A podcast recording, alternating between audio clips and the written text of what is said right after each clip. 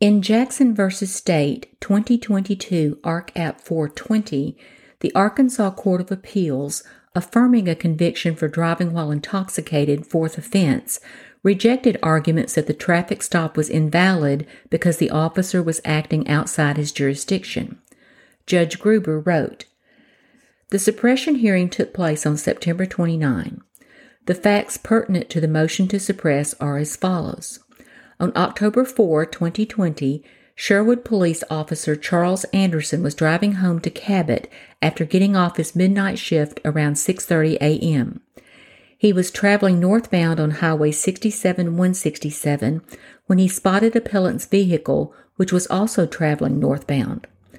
Officer Anderson observed appellant's vehicle go from the far right lane over to the left, describing appellant's car as all over the road.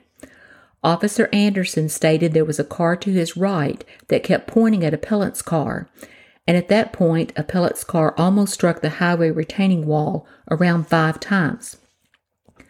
When Officer Anderson di- radioed dispatch to inform them that he was behind a possible intoxicated driver, he was told that the Arkansas State Police did not have any troopers available. Appellant was still running off the road and Officer Anderson notified dispatch that he was going to conduct a traffic stop and to notify the Cabot Police Department. He indicated that he feared for the lives of others.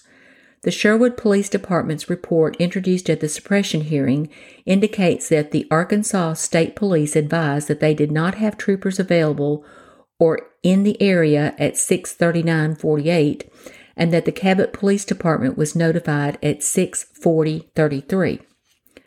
Officer Anderson activated his blue lights, but appellant did not stop immediately. Appellant stopped when he reached a red light after exiting Highway 67 167. When appellant stopped, Officer Anderson jumped out of his vehicle, ran to appellant's car, and ordered him to turn off his engine and step out of the car. Officer Lindsay of the Cabot Police Department arrived almost immediately because he was across the street at a gas station. Officer Lindsay questioned appellant, conducted a field sobriety test, and arrested him for driving while intoxicated. The state introduced the Sherwood Police Department Mutual Assistance Agreement between the Sherwood and Cabot Police Departments as well as other jurisdictions. End of quote. The argument on appeal was the stop was unlawful because the arresting officer was outside his jurisdiction, but this did not persuade the Court of Appeals because Arkansas Code Annotated Section 1681 106 allows extra-jurisdictional arrests. Quote, here, Officer Anderson was outside his territorial jurisdiction when he personally observed appellant driving all over the road, indicating that appellant's car was in the third lane and shot to the number one lane. Because Officer Anderson feared for the lives of others and appellant was still running off the road, he told dispatch that he was going to conduct a traffic stop in Cabot and to notify the Cabot Police Department. When appellant exited Highway 67 167 in Cabot and stopped at the red light, Officer Anderson jumped out of his vehicle and ran to appellant's car and told him to turn off the engine, get out of the car, and talk to the Cabot police officer who was on the scene almost immediately.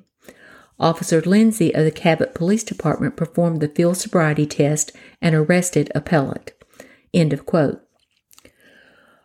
Arkansas Code Annotated Section 1681 106 provides, in pertinent part, C1. A certified law enforcement officer who is outside his or her jurisdiction may arrest without warrant a person who commits an offense within the officer's presence or view if the offense is a felony or a misdemeanor. 2a. A certified law enforcement officer making an arrest under subdivision C1 of this section shall notify the law enforcement agency having jurisdiction where the arrest was made as soon as practicable after making the arrest. B. The law enforcement agency shall then take custody of the person committing the offense and take the person before a judge or magistrate. 3. Statewide arrest powers for a certified law enforcement officer will be in effect only when the certified law enforcement officer is working A. outside his or her jurisdiction at the request of or with the permission of the municipal or county law enforcement agency having jurisdiction in the locale where the certified law enforcement officer is assisting or working by request. End of quote, end of decision.